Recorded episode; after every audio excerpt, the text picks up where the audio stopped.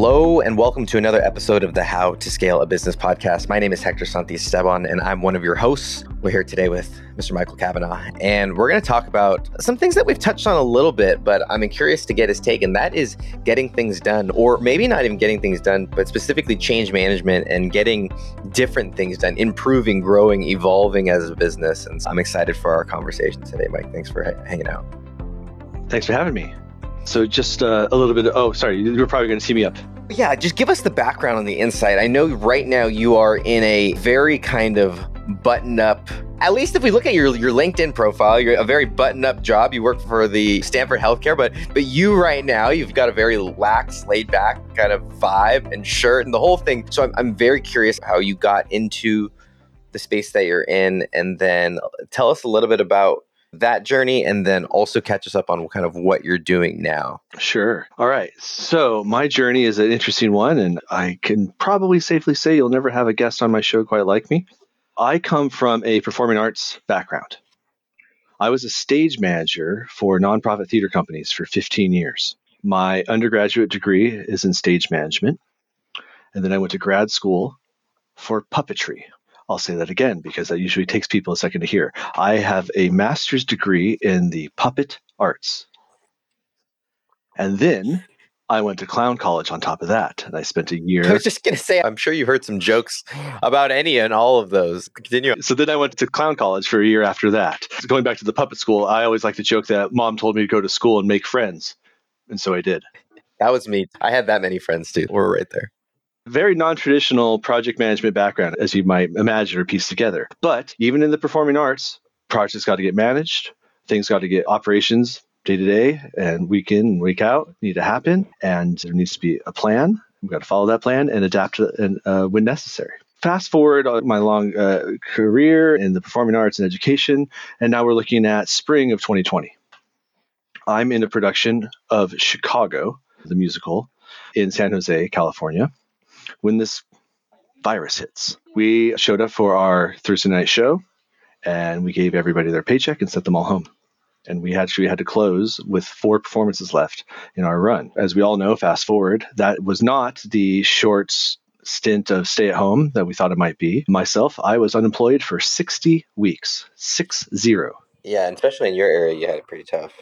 Right, absolutely. And I don't know if the arts will ever truly recover without changing their way of working. But even before that, I was already starting to looking at like how do I get out of this realm and how do I take my skill set that I'm good at, time management, communication, monitoring and managing expectations, and how do I apply that to something that might pay a little bit more because the performing arts is not a pay well. And I was actually having a clown resumion, a clown reunion on Zoom and it's just so fun to say. And I was talking about my journey and my struggle with some of my clown classmates, and this guy who I wasn't even that friendly with, and now he's like, he's changed my life, and I want to let him know how much he's changed my life. He says to me, "Have you ever heard of the PMP?" No, what's that? Well, a project management professional. The, a stage manager is just a project manager in the real world. Really? Tell me more. Have you ever heard of PMI? No, I haven't. What's that? Same time the next day, I've signed up for PMI. I'm in a PMP training program, diving deep into really just the differences, which is vocabulary and lexicon. Okay, you call it a stakeholder register, I call it a cast list. You call it a project management plan, I call it a prompt script, so on and so forth. But other than that, other than the vocabulary, the job is the same. We have schedules, we have budgets, we have baselines, we have stakeholders that are impacted and affected, we have change requests, we build something, we get feedback, we put it in front of an, we open it, release it to market. The difference being that theatrical life product has a very short shelf life, six weeks if it's lucky, and then we scrap it and we start all over again. And in that same journey of getting my PMP and understanding that everything that I've been doing for the last 15 years is actually a professional, uh, one of the highest paid professions in the world. I started to delve into the agile world, right? The, the different agile venues, because that was popping up a lot. And what does this mean? Agility, agile with a capital A. And so I did a handful of workshops and certifications. Uh, I'm a certified Scrum Master now, a product owner, uh, etc. And in there, I realized what they call agile this new thing from Snowbird circa 2000 is not new at all. We've been doing it in the theater world for two, 3,000 years. So let me describe something to you. We have two weeks. we build something. We're not sure what we're making, but we're going to take what we think is important. We're going to build it. We're going to put it on its feet. At the end of two weeks, we're going to put it in front of people. We're going to get their feedback, what works, what doesn't. We're going to go back and we're going to build something for two more weeks before we do that all over again. What did I just describe to you? I feel like that's like the sprints, right? Those are the agile sprint sessions. But I'd also imagine that's a season in of a production, right? Or a stint of a production. Exactly right. That's exactly how every theater company I've ever worked with makes a play. We take two weeks, sometimes three weeks, but we learn our lines. We give it what's called blocking. You enter here, exit there, stand over here, say your line there, etc. And then we put it in front of our designers, our board members, our crew, anyone, our stakeholders, right? It's sprint review. We get feedback Okay, then we have a sprint retrospective where we're like adjusting our way of working, what's been working well for us, what hasn't, what do we need to adapt. And then we go back and we do the same thing for another two weeks. But that we don't really have another sprint review at that point. Then we add lights, costumes, sound, sets, open it to the public, release product. Six months or six weeks later, the product is dead, scrap it, and start all over again. So in that Scrum workshop, you're absolutely right. I described the sprints.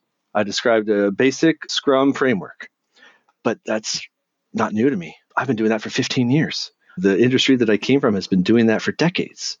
So, how is this all of a sudden this new thing coming out of the digital world in the 2000s? We also like to joke in theater and particularly in puppetry that sometimes things become so old that they're new again. So I've said a lot. I'm sure you've got lots of questions. So I'll pause there and let you interject any thoughts or questions you might have. Yeah.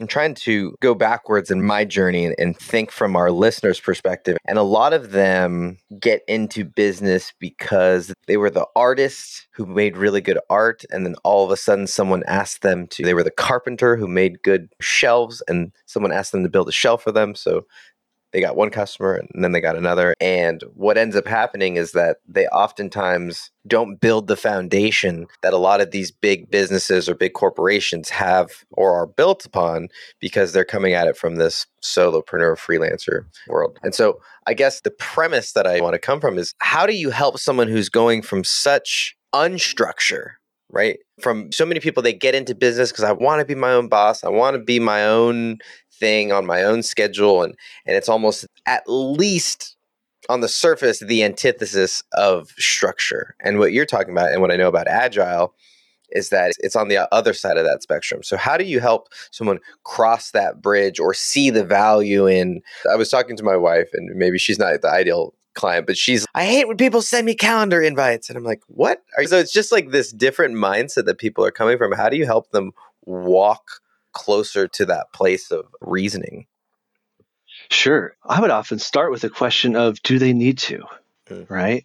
So I'm sure your listeners will be familiar with the terminology waterfall, right? Or predictive model, right? Waterfall is our traditional project management style, and then agile being our new iterative approach. One's not necessarily better than the other, depending on what you're doing. So for me, when the scenario that you just proposed, I would start with the question of do you know what you're making? Do you know what you're trying to build? Do you know what the problem that you're trying to solve? Because if you do, probably a waterfall approach is might be the best one. If you know what you're making, you know you're building a plane, mm. you're building the pyramid, or you're building an iPhone, you can plan around that. You're going to have a schedule, you're going to have a budget, you're going to have resources, you're going to have, if you can plan it on paper, then do that. But if you can't plan it on paper, if you don't know what you're building, if you don't know the solution, the problem, then you might want a more agile approach, right? Or even a hybrid of the two. Right now, so we're getting a little bit ahead, but right now, I am the change management lead at Stanford Medicine and we are currently doing an ERP transformation, ERP, the employee resource planning right?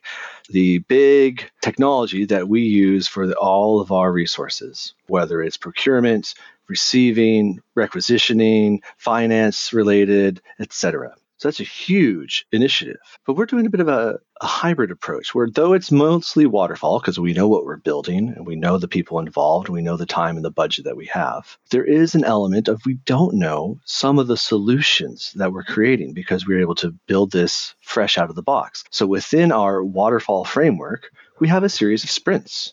We have, I think, four to six sprints designed to help build what we don't know what we're building, to help solution the answers that we don't know. All that coupled within a waterfall framework of A leads to B, leads to C, leads to Z eventually.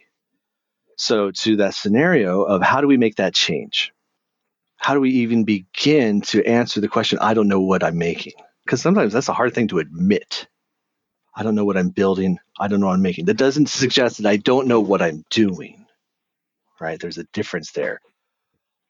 I often use the allegory of cheesecake.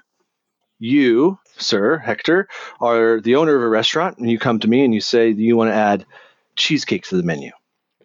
Okay, so waterfall mindset. I said, great. I know how to make cheesecake. I'm going to go get a recipe for cheesecake. We're going to budget out the items that we're going to need. We're going to hire the cheesecake chefs that we're going to make that we're going to need to make the cheesecake. We're going to allocate space in the walk-in to keep the cheesecake fresh and all the supplies that we're going to need. We're going to take pictures of our cheesecake. We're going to send it to the printing press. We're going to send the copy to the printer to get it on the menu, etc., etc. 18 months later, I roll out to you. It's opening day, cheesecake on the menu. Finally, I bring it out to you. And you say to me, that's, that's the wrong cheesecake. That's not what I want. Okay, so 18 months wasted. All that time planning wasted because I brought you the wrong thing.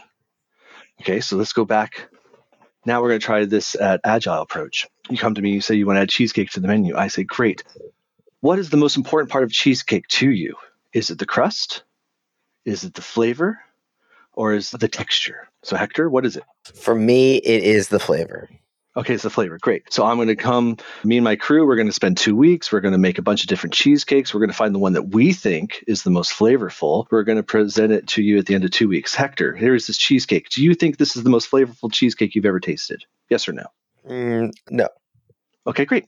Two weeks two weeks we're going to go back we're going to try some other recipes we're going to expand our palates. What is it flavor? We're going to ask you a few questions about flavor. Do you like umami sweet salty savory? What's your palate like? What are you looking for? Do you want a, a more cheesy cheesecake? Do you want a more sugary cheesecake? We'll find out. Two weeks later we put this delicious cheesecake in front of you. Is this the most delicious flavored cheesecake you've ever tasted? Yes nailed it. Boom four weeks. Not 18 months. Now we're going to repeat that same process for the other two areas i mentioned crust and texture right? Delivering value quickly. Instead of disappointing you every 18 months, I'm going to disappoint you every two weeks. Now, I, I, answered the question that I wasn't asked. But for me, like I said, starting with the question, do you know what you're making? Yeah. I feel like so many businesses today don't, though, right? Software, SaaS, even a large part of what we do is service providing. I would imagine that, at least in our business, yes, there is some waterfall properties, right? But I think there's so much value into doing these shorter sprints because we're constantly looking to iterate and improve our processes and instead of doing it on a quarterly basis or an annual basis you're talking about these, these smaller bite-sized pieces. Michael this is great. When we get back from break i don't know if you can do this but in as concisely as we can i would love to give our business owners and our listeners some sort of toolbox to get started or this is get in this direction. These are the steps and so we're going to do that when we get back from break Hey guys, thanks for tuning in today. Today's episode is brought to you by Amplafy Media, and we are a small group of genius makers. If if you look at our title, we're a podcast production company, but our goal is to help you bring out your passion or your purpose, or if you have a mission or message that you're trying to get out to the world, but don't necessarily have the time or the tech skills to be able to do it, we can help. Go to amplafymedia.com. That's A M P L A F Y media.com, and you can find all the details. Check the show notes as well. And with that, let's get back to today's episode. Okay, Mike, you've got me fired up here because I'm like, this is the answer, both for us, and I'm sure that a lot of our listeners are realizing that the framework, the operating system that they're bringing to their business, right? That so many of the daily activities that they're doing can be enhanced and upgraded by this operating system. So if someone is starting from scratch, or I think about us, we've got some of the basic things going. We've got a team, we've got like a communication place, we've got Slack, we've got kind of some rituals and habits and routines, but otherwise we don't really have a whole lot of project management. Where could or should we go from here? How often do you as an organization or you as a person stop and reflect on your way of working and make sure that it's the best way or make any changes to that approach? I would imagine that a lot of people are an ad hoc kind of thing I know I try and do it as often as I can, right? On the intervals, the weekly, the monthly, the whatever. But it ends up, it, because of that, I find it being pretty sporadic. So that would be the, my first answer to that question is building in that inspect and adapt feedback loops to any process, any system, whether it's creating your podcast or running your organization or running a waterfall project or an agile project Can I jump in and maybe talk about something that you glossed over that I thought was, man, that's really the thing that's missing is the data. We're looking back on stuff and we're just reflecting on whatever we're just reflecting on what did we think go well but i think a very subtle but critical point that you talked about was okay over two weeks you're able to gather real data you're able to have some real data that you can analyze make some decisions on and then chart a new path for the next two weeks and then do it again. But without that data, you're just not that you're flying blind, but almost. Without data, without any insights, you are flying blind. You're just making it up or you're right. flying by your best guess, one person's best guess, right? But getting usable feedback from actual people that are going to be using your project or, are interacting with you and your communications, whether it's a podcast or a newsletter. I do that myself. I put out a podcast for supply chain, I put out a newsletter too, and I'm constantly asking, is this the right vehicle? Is this the right approach? Is this the right audience? Am I telling you information that you find valuable and useful? If not, please let me know because I don't want to squeeze this orange if the juice isn't worth it. Gathering data.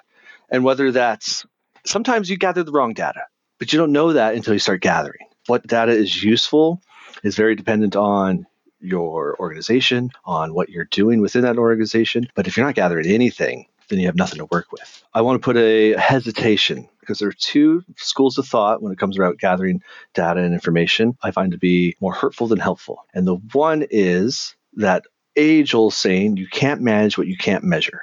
I'm sure you've come across that. Your listeners probably well familiar with that. That is an archaic mindset from days gone before capital A agility hit that, hit the streets. That's a manager's drum to beat you. You can't manage what you can't measure. I cry bull to that. Some of our best practices have been abandoned. I, I don't say our best practices. Some of very pioneering practices, particularly in the agile world, have been abandoned by their creators. Mm. Yet everybody still practices them. Things like story points. You familiar with story points? I'm not familiar with story points. Oh, thank good, good for you. Uh, uh stay away from that one. What about burn rate? Burn rate? Burn down rate? No. Familiar with that?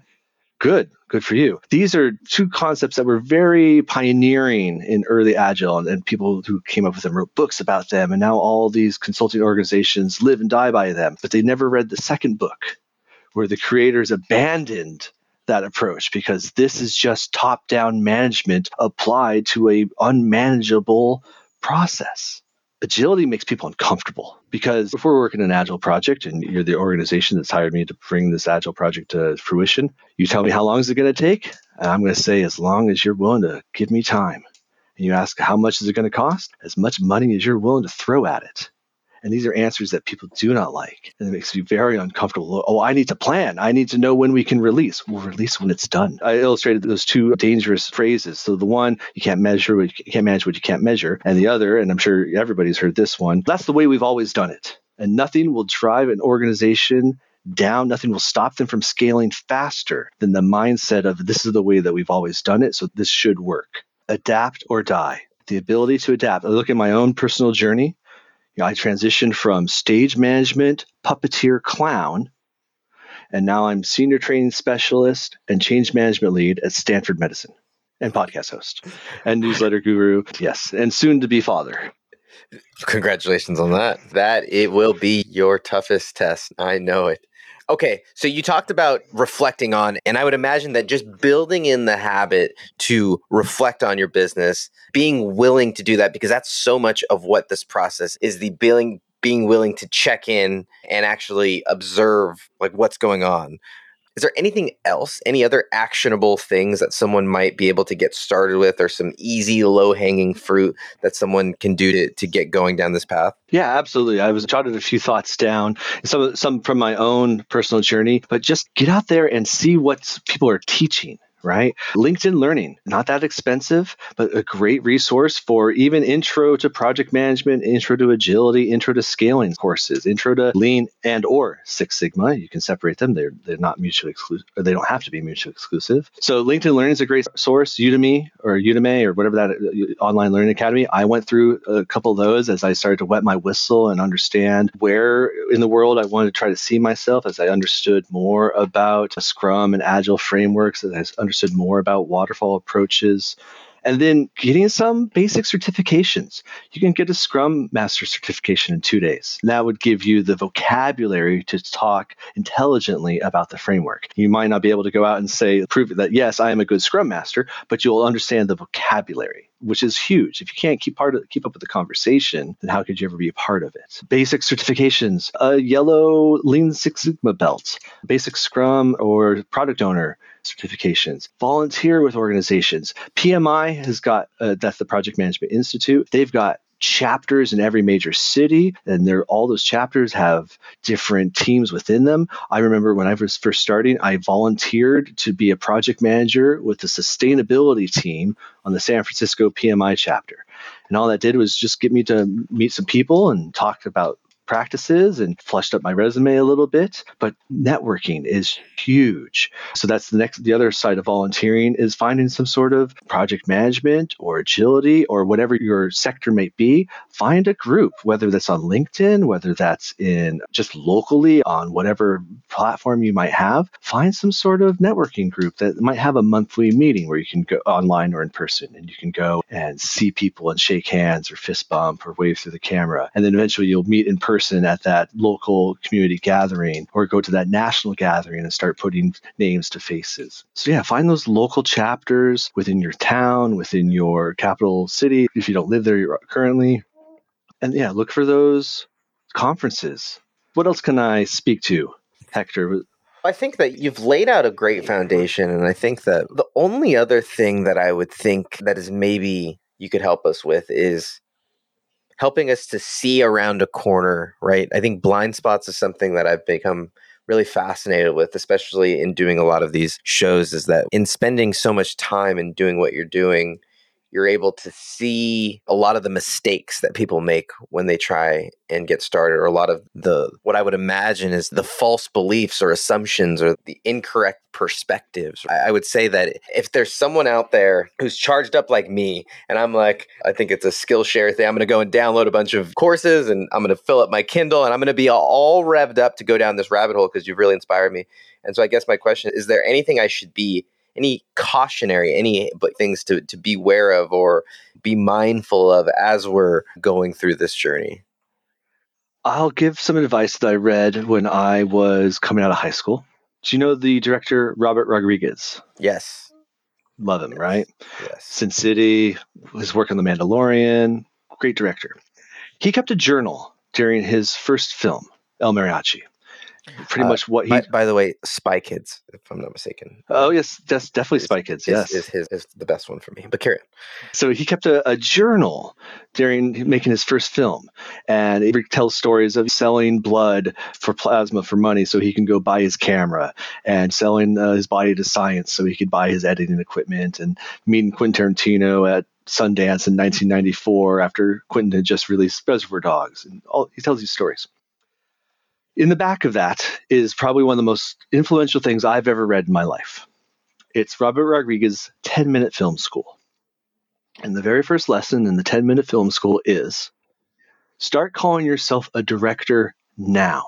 The sooner, the quicker that you can call yourself a director with a straight face, is the sooner people will believe you and take you seriously.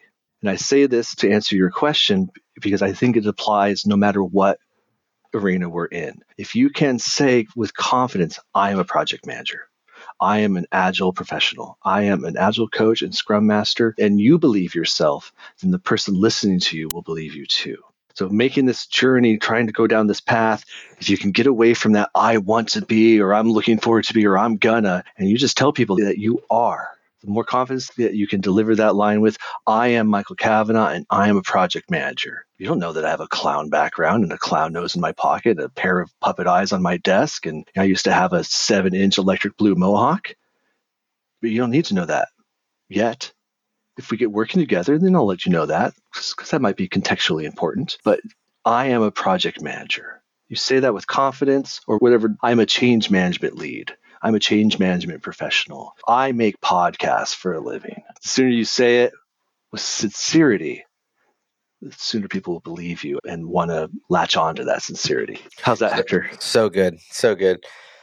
You've got a, your show of your own, which I'm not surprised that you've been able to deliver such value here. I'd love for you to share what the show is and then anywhere people can go and get connected with you online. Sure. The show is it's an internal podcast that I put out for our supply chain department at Stanford Medicine. We try to do an episode a month, usually deep dives into the people or the processes that are making the magic happen behind supply chain. We keep it unlisted, but I do post it to my LinkedIn page. And so people can meet or follow me on LinkedIn. It's just my initials, MT Cavanaugh as my LinkedIn profile, or Michael Truman Cavanaugh, PMP, CSPO, ACSM, if you're looking up my name. That's where we connected. Mike, this has been really fun. Guys, I encourage you guys to go get connected on that as well. And how cool that you get to be a, a podcaster as part of your job. That's awesome. I get to flex some of those artistic muscles every now and then. Yeah, how fun. Guys, I want to thank you for sticking around and being a part of the tribe. If you guys got any value from today, please leave a rating or review wherever you get your podcast. If you know someone who is going through this journey, who has a business, is thinking about starting one, send them this episode and take one thing. I've, I've got a, a whole host of things that I'm going to take, but I'd, I'd love for you to implement and execute one thing. Let us know how it goes. We want to hear about your successes. But like I said, thanks for sticking with us. We appreciate you being part of the tribe. We'll see you on the next one. Later, y'all.